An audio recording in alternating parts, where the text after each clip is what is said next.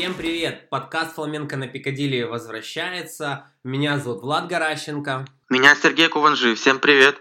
Прошли матчи 1-4 финала Лиги Чемпионов. Уже мы знаем полуфиналистов, и этот выпуск мы решили посвятить полностью обсуждению этих невероятно крутых игр, которые вот буквально вчера завершились.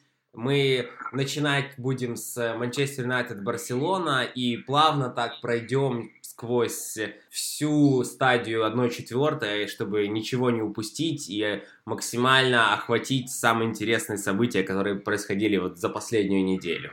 Да, так мы, наверное, будем начинать э, с э, противостояния Манчестер Юнайтед и Барселона. И тут, э, несмотря на вывеску, да, такую мощную вывеску, еще со времен вообще борьбы Алекса Фергюсона и Гвардиолы, это уже все в прошлом такое осталось. Но все равно и они, эти команды уже сыграли на этот раз совсем другой футбол. И на самом деле Барселона без особых таких напрягов, без особых усилий прошла Юнайтед, который так воскресил Сульшер и довел его до четвертьфинала Лиги Чемпионов. Все-таки, наверное, будем говорить о том, что на самом деле Юнайтед вообще не должно было здесь оказываться, да, по-хорошему, потому что все-таки выход через ПСЖ, через богатый ПСЖ, все-таки какое-то оставляет такое место для сенсации, потому что ПСЖ по-хорошему должен был проходить, а Юнайтед прошел только благодаря э, случаю. Поэтому каких-то шансов здесь зацепиться у него за стратегический результат по итогам всего противостояния против Барсы э, было невозможно. Барселона, она не показала свой лучший футбол если брать в общем э, два матча. Ну, это как раз и является фишкой новой Барселоны. То есть Вальверде не делает ставку на какую-то э, супер-мега комбинационный футбол, э, не делает ставку на супер результативный. Но именно его команда, вот эта Барселона, она знает, как соперника прижать, знает, как читать игру, и знает, как поставить его в неловкое положение. Например, лично я считаю, что показательным во всем противостоянии был не ответный матч на Камп Ноу, в котором Барселона уничтожила, даже можно правильно сказать, Месси и Дехе уничтожили Манчестер Юнайтед, а показательным был матч на Ултрафорде, в котором Барселона добилась э, минимального преимущества только благодаря удару Луиса Суареса и последующего рикошета от э, Люка Шоу. Атаки Барселоны несли в себе небольшую опасность, но правда в том, что и, и Манчестер Юнайтед ничего вообще не показал.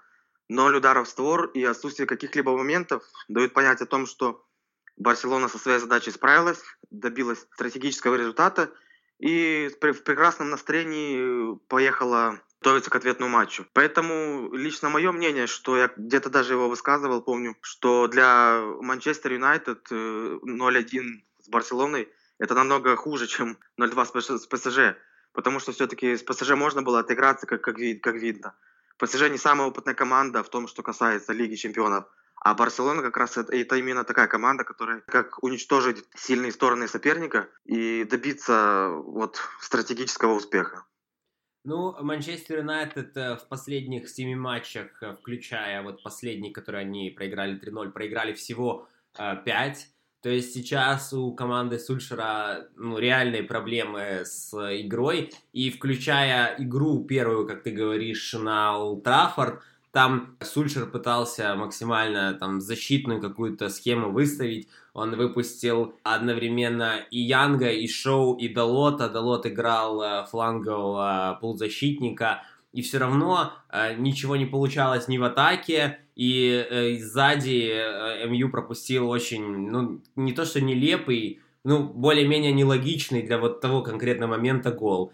При этом, как мы уже как-то с тобой обсуждали, что опять забил э, не Луис Суарес. Ну да, кстати, это его вообще какой-то э, злой рок его преследует в выездных э, матчах э, Лиги Чемпионов, потому что он уже не забивал э, именно на, в таких матчах э, уже около трех с половиной лет.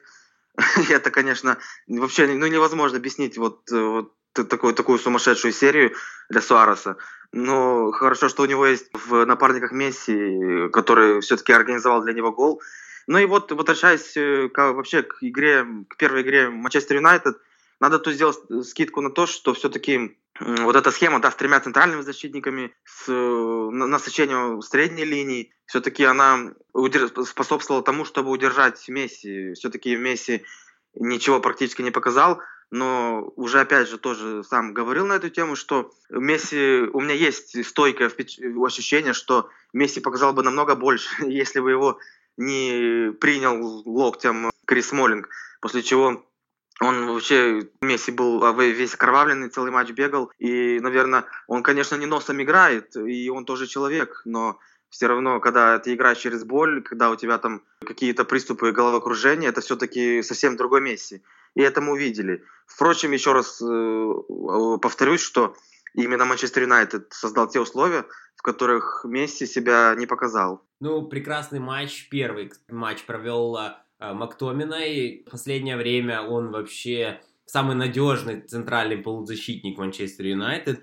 И для меня вообще показательным эпизодом стал, э, когда Решфорд на скорости прокинул мяч и пытался обогнать э, Жерара Пике, но Пике вообще не дал ему никаких шансов, э, спокойно оттер корпусом и первым был на мяче. Когда вот это произошло, я понял, что МЮ особо ловить нечего. Тем более на такие матчи Сульшер обычно любит ставить именно Лукаку э, в центре и ну, на фланге Решфорда. Почему-то вот стоп соперниками он всегда использует Лукаку как основного, хотя обычно стандартная для Манчестер Юнайтед при Сульшере схема была как раз с Решфордом в центре и быстрыми фланговыми игроками, которые бы позволяли быстро переходить в контратаку. Ну вот, кстати, про Пике хотелось бы еще тоже важную вещь. Ты правильно заметил, что Пике очень круто сыграл.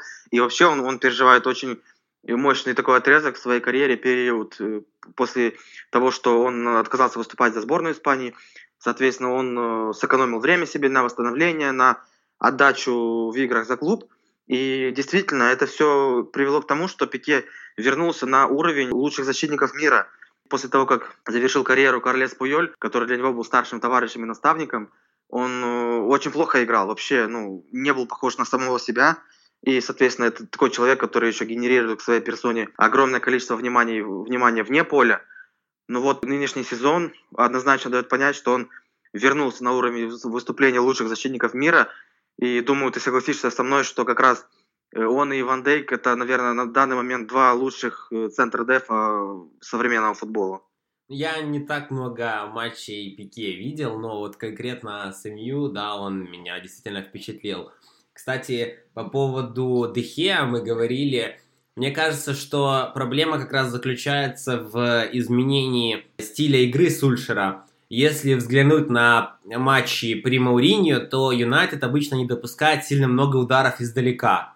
Это классическая такая для Мауриньо уловка, когда он старается не допускать дальних ударов, он обычно много запускал э, игроков в штрафную площадку, и там уже Дехе показывал свои чудеса реакции. Что касается дальних э, выстрелов, у Давида с этим возникают проблемы. Он э, в этом матче с Барселоной в ответном пропустил все три гола из-за пределов штрафной. Такого с ним вообще никогда не случалось в период его выступлений за Юнайтед. И как раз ключевым стал э, гол, в котором он допустил ошибку, второй – если счет бы оставался 1-0, это бы давало Юнайтед еще какие-то шансы хотя бы теоретически. Но уже когда второй гол после такой ошибки кипера происходит, мне кажется, сложно собраться даже психологически. Ну, это, можно сказать, Дехе включил режим э, чемпионата мира, в котором то не удар, то был пропущенный гол. Конечно, он не, не так плохо смотрится за Манчестер Юнайтед и порой выдает настоящие перформансы. Но все-таки вот э, Дехе последним э, годом календарным годом все-таки подпортил впечатление э, вообще к своей персоне, потому что он стал часто допускать и ошибки, и устраивать такие соло-исполнения уже не стал не так часто. Наверное, это слишком, наверное, громко сказано, что Дехе уже не тот. Но, тем не менее, в таких матчах познаются как раз голкиперы. Вот э, взять его, например, коллегу по, по цеху Терштегена, но он же вообще безошибочно играет, вообще, ну, просто, просто топ и входит в тройку лучших. Вот Адехе, конечно, уже стал плохо играть, и, но с другой стороны, просто это, наверное, дает понять, что каким может, может быть игра Месси, когда у него ничего не болит. По поводу Дехе еще стоит сказать, что по сравнению с предыдущим сезоном, где он провел просто выдающиеся матчи, там процент сейвов был порядка 80%, он сильно сдал. Во-первых, он начал пропускать гораздо больше, И, во-вторых, э, у него то, о чем я как раз говорил, вот эти проблемы с лонгшотами. Вспомни только матч с Арсеналом, когда Джака увидел, что изначально Давид занимает неправильную позицию в воротах, он был очень близко к правому углу, и для того, чтобы найти оптимальную позицию, ему пришлось двигаться влево, и как раз в этот момент Гранит поймал его на противоходе и ударил в угол. И такое происходит с Дехея в последнее время все чаще. В этом сезоне он выдал один такой прям удивительный матч. Это был, была игра с Тоттенхэмом, когда он там в футзальном стиле тащил какие-то невероятные мячи. И вот после этого пошел какой-то такой спад, когда вот после которого он уже восстановиться пока что не может. Так, ну, наверное, это э, можно сказать, зная э, вообще поведение современных футболистов, можно сказать о том, что он, он ждет новый контракт, да, потому что все-таки они так могут э, сдавать перед подписанием контракта, а потом после подписания уже начинать показывать себя настоящий уровень свой. Может быть, но еще как раз э, я вижу проблему вот именно в стиле Юнайтед. Если взглянуть на все топ-6 команд АПЛ, то у всех вратари хорошо играют ногами. Ну вот действительно хорошо. И мы говорим про Алисона, Эдерсона, там даже Ляриса, Лена, э, Ариса Балагу. Только у Дехе проблемы с передачами. Юнайтед не разыгрывает через вратаря, поэтому он даже не учится этому. И из-за этого возникает еще больше проблем. Юнайтед 50% случаев теряет мяч после выноса голкипера, потому что мяч летит в борьбу. Даже в матче с Барселоной это было замечательно видно. И, ну, естественно, что, да, Месси там был в великолепной форме, он уничтожал. Первый его гол вообще не берущийся, гол Каутиньо тоже вряд ли. Но все равно большая вина Дехе, мне кажется, в общем проигрыше вот даже во, втором, во второй игре присутствует. Да, ну мы, наверное, будем уже резюмировать, да, это противостояние. И давай уже так бы тезисно пройдемся.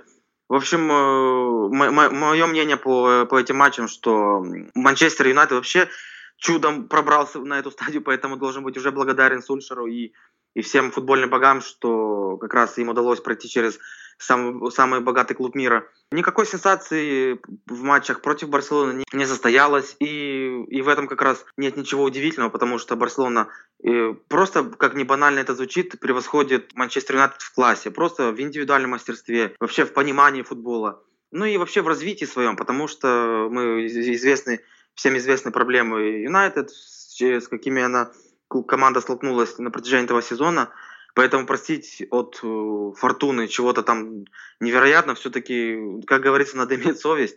Ну и Барселона, в конце концов, не испытала никаких проблем с тем, чтобы пройти Юнайтед и впервые за долгое время выйти в полуфинал Лиги Чемпионов. Да, я думаю, что все, в принципе, произошло заслуженно.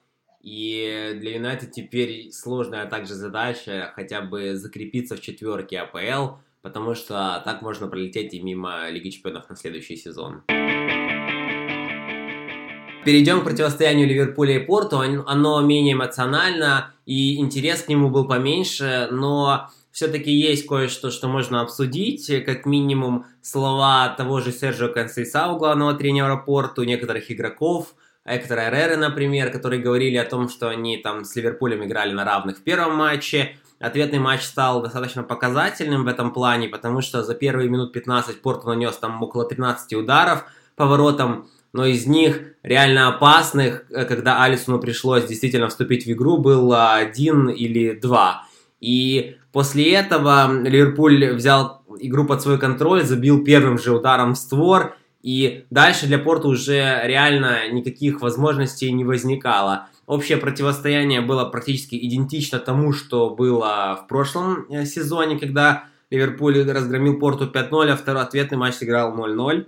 И для Клопа и для его команды этот, э, э, эта стадия вышла достаточно легкой, при том, что э, Юрген все время говорил о том, что да, нам нужно отнестись более серьезно, Порту серьезный соперник, в 1-4 не бывает легких игр, но сам он этому же и противоречил, выпуская в первом матче в основе Дэйана Ловрена, в ответном играя с э, Дивока Мариги, хотя и во втором тайме его сменил Альберто Фермино. Сейчас можно с уверенностью сказать, что из всех четырех э, противостояний это было наиболее предсказуемым, очевидным, и никаких вообще подводных камней, сложностей у Ливерпуля не возникло. Ну да, лично я вообще смотрел этот матч через такую призму игроков Порту, которых меня интересовали э, в плане их прошлого или будущего в испанском футболе.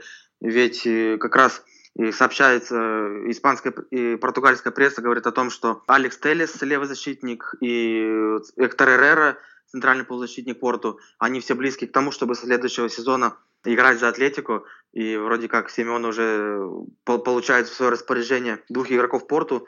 Ну и, конечно, интересно было понаблюдать за Эдером Мелитау, который уже подписал контракт с Реалом и тоже с нового, с нового сезона уже будет выступать за Реал. Неплохо справился, кстати, парень вообще в первом матче. Я смотрел, там и у него и выносы были, и отборы, и, и перехваты. Вообще неплохо выглядел. И даже в схеме с тремя центральными защитниками, когда он там пытался, сдержал даже Салаха, да, ты меня, может, поправишь, но в первом матче Салах вообще не впечатлил. И это в том числе и заслуга Милитау была. Э, в первом матче, я думаю, больше всех впечатлил э, Джордан Хендерсон, как и во втором, в принципе, тоже. У него э, новая позиция сейчас на поле. Он играет атакующего полузащитника впервые с сезона 14-15. У э, Хендерсона появилась такая возможность. Как результат, он практически в каждом матче делает какое-то результативное действие, либо отдает предголевую передачу, как это было как раз в первом матче спорту. На замену во втором матче он тоже вышел и отдал ассист практически сразу. И у Клопа теперь появилась новая такая неожиданная опция – в виде Хендерсона, который просто уничтожает э, ближе к правому флангу, помогая Салаху, освобождая его от опеки. И, э, как говорил Юрген, что заменить Джерарда это, наверное, самая сложная работа за последние 500 лет. И вот только сейчас, мне кажется, Хендерсон начал ее выполнять, потому что на позиции шестерки, на позиции опорного полузащитника очень сложно э, делать то, что делал в свое время Стивен Джерард а играя атакующего полузащитника, как Хендерсон это часто делает в Англии, в сборной Англии, и как теперь он будет делать в Ливерпуле, гораздо проще влюбить в себя фанатов, которые, скажу честно, к Джордану Хендерсону относятся очень скептически. Ну, Ливерпуль вообще, если суммировать, опять же, Ливерпуль ничего там даже сверхъестественного не должен был демонстрировать, хотя, конечно, голов э, в его исполнении хватило. И тут же, наверное, мы не будем судить по силе Ливерпуля э, по стадиям 1-8 финала, 1-4 финала. Все-таки главная его задача ждет дальше э, против Барселоны. И вот там как раз посмотрим, оценим силу всех, всех хитросплетений, нюансов Клопа и как раз прагматизма Барселоны. Э, в промежутке между матчами спорту Ливерпуль, между прочим, еще и Челси обыграл 2-0, тоже без особых проблем на Энфилде. Сари особо ничего не смог придумать против ребят Клопа. Ну, Челси, кстати, не этот, э, без никакого троллинга, но Челси действительно официально команда уровня Лиги Европы, поэтому э, предвосхищать как бы победу над э, Челси, который там даже Сити, ну не, не то что даже, но все равно громил там с каким счетом 6-0 или, или сколько там было. Но я напомню, что Челси и выиграл у Сити в этом сезоне. Э, я думаю, что как раз э, время перейти к самому интересному, самому эмоциональному, самому неожиданному противостоянию этого четвертьфинала Лиги Чемпионов, которое, я думаю, поразило всех и заставило в очередной раз э, создавать опросы по типу какой матч в истории Лиги Чемпионов самый лучший, добавляя в них именно игру Манчестер Сити Тоттенхэм, Э, ответную, естественно. И как раз пришло время обсудить, э, насколько сильно ВАР теперь влияет на результаты матчей и почему все произошло вот именно так.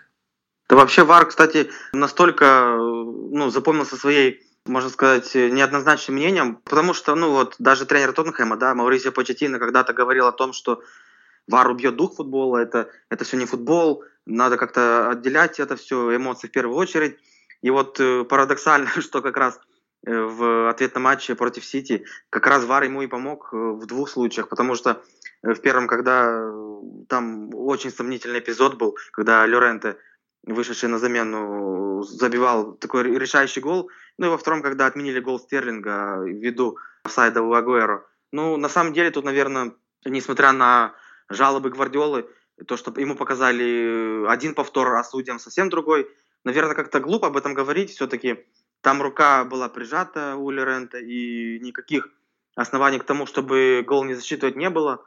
Да, возможно, Тоттенхэму повезло, потому что далеко не лучший матч и вообще, наверное, ужасный, худший в футболке Сити провел Лапорт. И, и вообще у Тоттенхэма не получалась игра впереди, по большому счету. А и их пару выходов голевых и, и те, которые не закончились опасными моментами. Наверное, Тоттенхэм играл, конечно, от результата, отталкивался от результата. Но, как бы сказать, никто бы не удивился, если бы прошел бы Сити. Настолько вопиющим его преимущество было в ответном матче. Кстати, как раз Гвардиола выступал за ВАР, и мы, Джунейт Чакыр, наверное, повтор с голом посмотрел раз 50. Буквально там минуты 2-3 он стоял возле этого экрана, пересматривая вот этот гол Лоренте, который, кстати, вышел на замену вынужденно, потому что изначально Почеттино решил выйти с двумя опорниками, там, Сиссоко и Ваньямой, Сиссоко получил травму, и Почеттино неожиданно выпустил форварда вместо этого, перешел на 4-4-2, и, ну, довольно успешно, в принципе, игроки с, этим, с этой задачей справились. Никогда не видел настолько рьяно отрабатывающего в защите Дели Алли, и никогда не видел раньше Лоренте, опускающегося на позицию левого фулбека. Это, кстати, вообще вот перестроение Почетина, они заставили не то что удивиться, а даже поразиться, потому что же вот, как ты заметил, после ухода Сисока он перестро... команда перестроилась на схему 4-4-2, и тут вообще просто было ну, настоящий какой-то перформанс от Почетина, потому что он в пару в Ваньяме представил Дели Али, а на флангах оставил Эриксона и Сона. Это вообще, ну, это чересчур храбрая, опасная схема для даже для Тоттенхэма, потому что, считай, из этих э, игроков, да вообще из, э, из линии полузащиты, из линии нападения, из этих шести человек э, защищаться умеет только один. Именно в отборах, конечно, мы речь о Ваньяме. И поэтому тут, если бы Тоттенхэм не справился бы со своей задачей, то, наверное, вина бы легла непосредственно на Почетино. Все-таки это чересчур э, храбро, с одной стороны, если ты побеждаешь. И когда проигрываешь, ну, это, это огромный фейспалм, потому что играть в такой футбол против Сити, постоянно держащего, держащего мяч и атакующего, это все-таки смерти подобно. Ну, еще выдающийся матч провел Сон Хэн Мин, Конечно, не каждый раз у него получается настолько удачно действовать впереди при ограниченном количестве моментов. Э, вообще, в целом, к 70-й минуте на две команды было всего 5 ударов в створ. И это при том, что к тому времени было забито уже 6 из 7 голов в матче. Поэтому э, результативность, именно реализация была на каком-то сумасшедшем уровне. Мы не говорим о тех моментах, которые к удару не привели, но тоже были опасные. А, а вот конкретно о, о ударах по воротам, как раз с этим э, вот проблем не возникало, чтобы забивать явные моменты. Это, в принципе, у двух команд получалось. И мы уже затронули Лепорта, который, как э, Гвардиола любит маниакально, чтобы либо продвигал мяч, либо э, удерживал, разыгрывали между центральными защитниками. И Эмерик Лепорт допустил ошибку, когда его прессинговал Лукас Маура, и эта ошибка сделала его самым ошибающимся центральным защитником в этом розыгрыше Лиги Чемпионов. Ни у кого не было столько ошибок, приведших голу, э, как у Америка Лепорта вот в нынешнем э, розыгрыше турнира. Но ведь, мне кажется, Лапорт это, это не столько как бы вина Лапорта, хотя, конечно же, человек допустил две непосредственные ошибки, невынужденные ошибки, которые привели к голам. Это, безусловно, тут вину игр с игрока никто не снимает.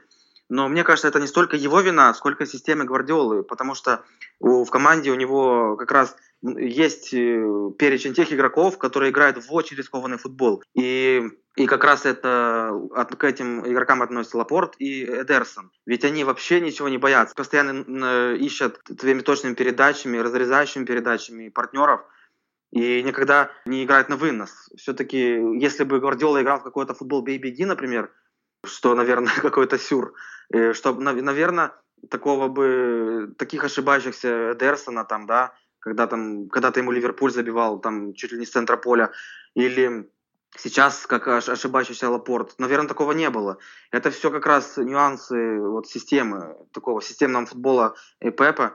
И все-таки, наверное, даже вот, и, вот эти грубейшие ошибки, они не избавят э, все равно и Пепа от, от, его, от его пути, не собьют его с пути. Потому что все-таки он всегда будет играть в такой футбол и никогда не изменит своим принципам. Э, ну, если говорить в целом, э, да, он, э, ну, Пеп Гвардиола выпустил очень рискованный состав и вообще играл заранее, оценивая всю сложность ситуации, в которой он там перед матчем Сити летел в один мяч, и он хотел сыграть максимально уверенно, забить много голов, выпустил Бенджамена и Минди, который действовал то четвертым полузащитником, то четвертым нападающим. И при этом, я думаю, что совершенно э, позабыл о том, насколько важно э, уверенно в отдельных эпизодах сыграть как раз в защите, даже против немножко обескровленного Тоттенхэма, так как Харри Кейн получил травму, и вообще речь шла о том, что даже Дели Алли не сыграет. Но об этом как раз Гвардиола забыл, и, как он уже сказал перед матчем, он же пришел сюда не Лигу Чемпионов выигрывать, правда? Ну да, это, наверное, уже какая-то отговорка, и э, Гвардиола без преувеличения врет. Все-таки одно дело, конечно, поднимать там целую империю, вот манчестерскую, да, потому что все-таки Академия заработала свой приход. Ну, она и раньше, но она при нем вышла на другой уровень совсем, стала выпускать наконец-то новых игроков, которые пытаются внедриться в команду, и даже клуб, на, э, на перепродаже которых зарабатывает клуб, вот как Браим Диас, который перешел в Реал, но вот, э, конечно же, Гвардиола лукавит, когда вот говорит, что его позвали не для, не для того, чтобы выиграть Лигу чемпионов, но другого пути, кроме, стать, кроме как стать грандом э, мирового футбола, э, невозможно найти, если не выиграть Лигу чемпионов. Конечно же, АПЛ для англичан, для многих англичан это вообще лучший турнир в мире, и на Лигу чемпионов они благополучно забивали. Но все-таки, если не выиграть Лигу чемпионов, одними титулами АПЛ сыт не будешь, да и тем более как раз сейчас э, Гвардиола может остаться вообще у разбитого корыта, потому что у Ливерпуль, несмотря на то, что остался в Лиге Чемпионов, и Лига Чемпионов у него будет отнимать много сил, они, они как раз ведут очную конкуренцию, сумасшедшую конкуренцию, сумасшедшую интригу поддерживают в чемпионате Англии. И Ливерпуль может как раз дожать Сити в, в, внутри страны. И вот как раз потом, что скажет после этого Гвардиола? Неужели он скажет, что меня позвали не для того, чтобы выиграть чемпионат Англии? А для чего тогда? Чтобы покупать игроков или ждать Месси, Хави и Иньесту, с которыми он берет титул Лиги Чемпионов?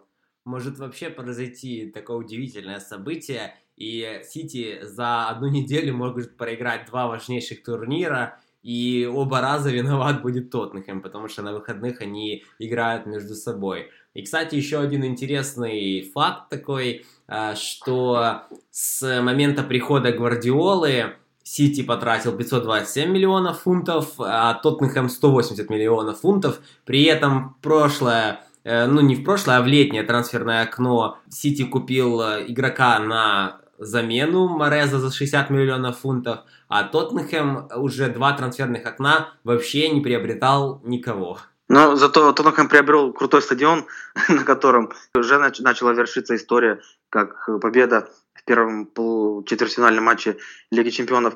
Ну, наверное, после того, как мы уже разобрали игру худших игроков, да, Сити, например, и лучших игроков Сити, Э, лучших игроков Тоттенхэма, прошу прощения. И сейчас, э, наверное, можно перейти к тому, что э, как раз выделить тех игроков Сити, которые просто тащили в невероятном стиле вчера. И это, наверное, конечно же, в первую очередь касается Дебрёйна, который оформил хитрик из, из результативных передач.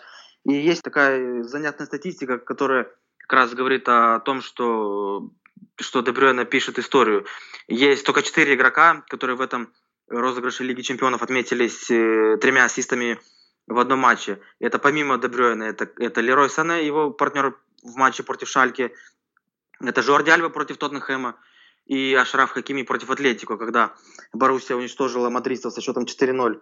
И вот, наверное, вот этот матч дает однозначно понять, что Дебрёйна преодолел все последствия своей травмы, даже не одной, а двух в течение этого сезона, и вернулся на свой топ-уровень. Конечно, и, но, несмотря на это, ему мастерство уже его не, в этой Лиге Чемпионов не пригодится, но зато он сможет его реализовать в чемпионате Англии. Да, если вообще взглянуть, а, насколько сильно преобразился Сити с выходом э, Дебрюйна в основе, э, можно просто удивиться, потому что э, номинально, да, выходя центральным полузащитником, который играет ближе к правому флангу, помогает там Бернарду Силве, Дебрюйна регулярно смещался в центр и выдавал просто невероятные передачи на Стерлинга. Я думаю, что в современном футболе есть, может быть, еще там один или два футболиста, которые настолько филигранно э, пасуют э, вот в матчах. И во втором тайме Гвардиола еще больше задач возложил на его плечи. Он э, Бернарду Силу поменял местами с Дебрюйной. Дебрюйна уже играл, по сути, практически вингера.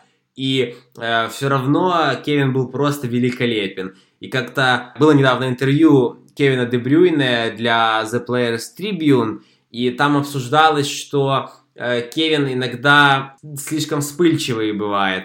И мне кажется, что после передач, которые отдает Дебрюйне, э, если возникает какая-то проблема у игрока с приемом, либо с каким-то дальнейшим развитием, у Кевина есть право злиться, потому что настолько точно и классно он э, пасует, что хочется только, чтобы после этих передач сразу залетали голы. Кстати, да, и вот э, Дебрёйн настолько точно пасует, что вчера наградил как раз Стерлинга двумя ассистами тоже. И вот э, про Стерлинга тоже, наверное, надо вспомнить, потому что он, помимо своих двух голов, которые могли привести к, к сумасшедшему камбэку, забил еще и третий, но не его вина, что Агуэра попал в сайт и голову справедливо отменили. Но есть еще такая интересная цифирь. Вот э, э, Харри Кейн, будучи центральным нападающим в своем понимании, в этом сезоне забил 24 гола, и на это ему потребовалось 137 ударов. А вот у Стерлинга, ну представь, 23 гола, практически тот же результат, но из 98 ударов. Все-таки, конечно, будем говорить о том, что у Стерлинга, наверное, больше свободы все-таки, он может побивать из любых точек, вообще справа, слева, с центра, он такой универсальный игрок, а Кейна как раз он э, просто пытается, э, его задача просто как нанести как можно больше ударов и как можно э, больший процент голов. Вообще Стерлинг проводит, наверное, лучший сезон в карьере. Он в последних 50 матчах набрал 43 балла по системе гол плюс пас. И из англичан, я думаю, что никто к его уровню даже и не приблизился. И, наверное, мы уже будем переходить к последнему, да, тоже не менее эмоциональному матчу, в котором Аякс добился вообще невероятного успеха, дойдя до полуфинала Лиги Чемпионов. Только вдумайся, полуфинал с детьми и с тренером, которого до недавнего времени вообще никто не знал. И еще больше они сыграют в этом полуфинале с Тоттенхэмом. Да, мне... Сюрреализм в чистом виде. Да, мне, ну, лично мне, признаюсь, было бы интересно понаблюдать за полуфинальной битвой между Тенхагом и Гвардиолой, потому что все-таки это такой какой-то концентрация тактики во всем, во всем этом проявлении, наверное, больше никто не сможет предоставить, насколько вот эти два два бритоголовых коллеги, потому что вот как раз Тенхак же проходил стажировку Гвардиолы, да, всем известно, в Баварии, и что-то от него, конечно же, почерпнул, но, наверное, пошел еще дальше. И со своими детьми, у него нет ни Хави, ни Эсты Месси, ни Бускетса, никого, пошел еще дальше и просто уничтожил не только Баварию в групповом, э, на групповом раунде, а и Реал в плей-офф и Ювентус. Ну уж совсем детьми их не назовешь, там есть и Дейли Блинд, возрастной. Душан ну да, и Хунтелар, отец. Да, на замену вышла легенда класс Ян Хунтелар. Вообще было бы красиво, чтобы Хунтелар вывел э, Аякс в финал Лиги Чемпионов каким-нибудь своим голом, тычком каким-то. Да, красиво было бы. Что-то ты против Тоттенхэма, нет? Ты пытаешься провести цитату из э, великолепного фильма «Залечь на дно в брюге»? Все еще. Как говорят, что уже, уже цитата не актуальна, но Э, все-таки пока что Почетина единственный трофей, который имеет, это как раз то, что он получил на London Awards, когда вручали лучшему тренеру Лондона. Вот тогда как раз Почетина и забрал свой пока что единственный трофей в Тоттенхэме.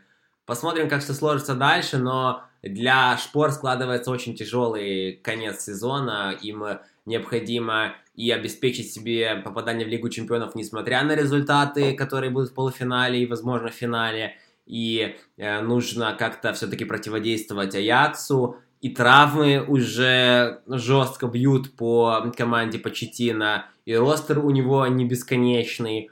Для Аякса, мне кажется, все как раз происходит более играючи. Они э, реально играючи обыграли Ювентус, который там буквально первые минут 20, наверное, играл достаточно хорошо, а после начались вот эти кульбиты от э, голландской команды, и уже даже Криштиану Роналду ничем помочь не смог. Ну вот, э, кстати, по поводу Аякса, ведь э, велик соблазн был еще в четверть, в 1-8 финала Лиги Чемпионов было списать его сумасшедшее шествие на на кризис Реала, который действительно был и имеет место сейчас. Но ведь э, это не столько кризис, да, сколько просто невероятная молодежь и невероятно, вообще невероятный футбол в исполнении Аякса.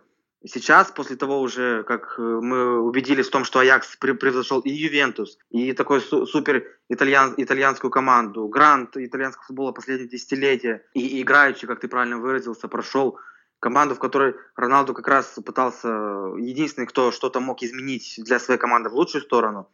Наверное, уже все-таки здесь не такие плохие команды, как Реал, Ювентус, а просто очень хороший Аякс. И вот этот, пока этот хоро, очень хороший Аякс э, как раз еще играет, еще не вылетел из Лиги Чемпионов, мы должны, наверное, наслаждаться этим, потому что такого, чтобы в полуфинале Лиги Чемпионов играла команда не будучи представителем э, топ-5 чемпионатов. Когда последний раз такое было? Ты вспомнишь так сходу? Это что-то действительно за гранью. Ведь э, Аякс просто ну, выше всяких похвал играет, и осталось срок годности у этого Аякса, как э, можно сказать, счет пошел на недели, потому что раскупят уже эту команду, и уже начали раскупать, как Фрэнки Де Йонг уже э, подписал контракт с Барселоной. А, да, и закончилась, кстати, целая эпоха. Криштиану Роналду вылетел в четвертьфинале Лиги Чемпионов. Для него это Ой, да, это, необычно. кстати, впервые за, за 8 лет, по-моему. Да. И если я не ошибаюсь, он уже не станет лучшим бомбардиром Лиги Чемпионов. Вот, да. И еще момент такой, что он, наверное, уже и не станет обладателем золотого мяча, который он, который он так всегда хочет и считает, что он всегда заслуживает его брать каждый сезон. И вот как раз сейчас, наверное, какие будут варианты. Если Месси и дальше будет так играть без крови, то будет все, все круто для него складывается. Он вернет себе золотой мяч. Ну, я напомню, что Барселоне теперь играть не с Манчестер Юнайтед, а с Ливерпулем все-таки в полуфинале Лиги Чемпионов. Э, ну да, не с, со Смолингом, а с Ван Дейком. Э, да, между прочим. И э, такая интересная тоже, такой интересный момент тоже, что лучшим бомбардиром Ливерпуля в Лиге Чемпионов является Стивен Джерард, у него там 21 мяч, а на втором месте, как это смешно бы не звучало, но одновременно Салах, Мане и Фермина, у которых по 14 голов. А эта троица вообще сумасшедшая. Я, правда, даже не знаю, как, его, как ее собирается останавливать Барса, потому что проблемы у них есть, и несмотря на то, что Пике крут, а Ленгле заменил, э, казалось бы, очень, очень мощного Умтити. Все-таки это, да, думаю, что ты должна придумать Барса все-таки против этой тройки играть. Это даже что-то мощнее, может быть, чем трио МСН, тебе не кажется? Э, мне вообще кажется, что эта тройка мощнее всех, но я думаю, что это мнение я придержу при себе.